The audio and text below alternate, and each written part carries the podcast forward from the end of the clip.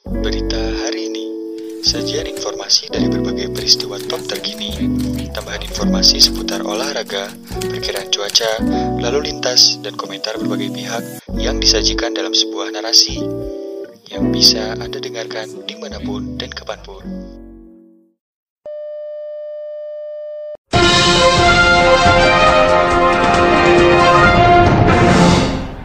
Pemirsa berita hari ini datang dari dunia nasional.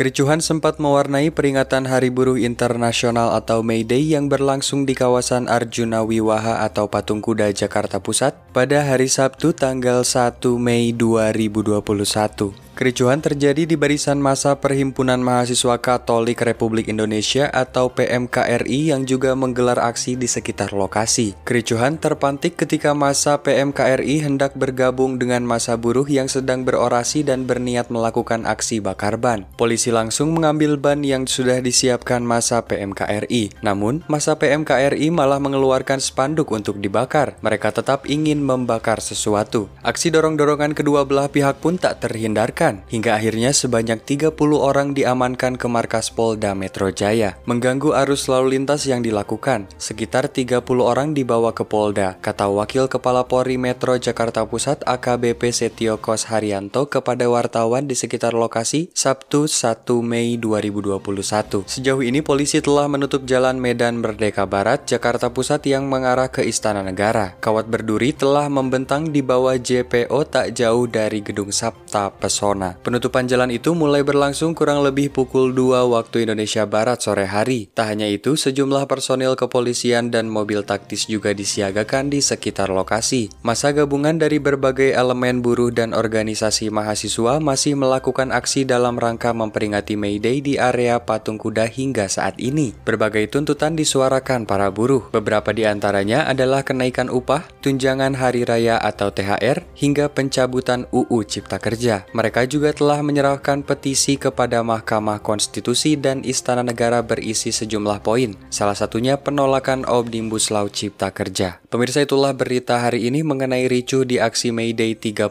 mahasiswa PMKRI diamankan. Untuk Anda yang ingin mendapatkan notifikasi berita hari ini, Anda dapat mengirimkan email dengan subjek notifikasi saya ke email terhubung berita hari ini at gmail.com secara gratis. Terima kasih telah mendengarkan, tetap patuhi protokol kesehatan selama COVID-19.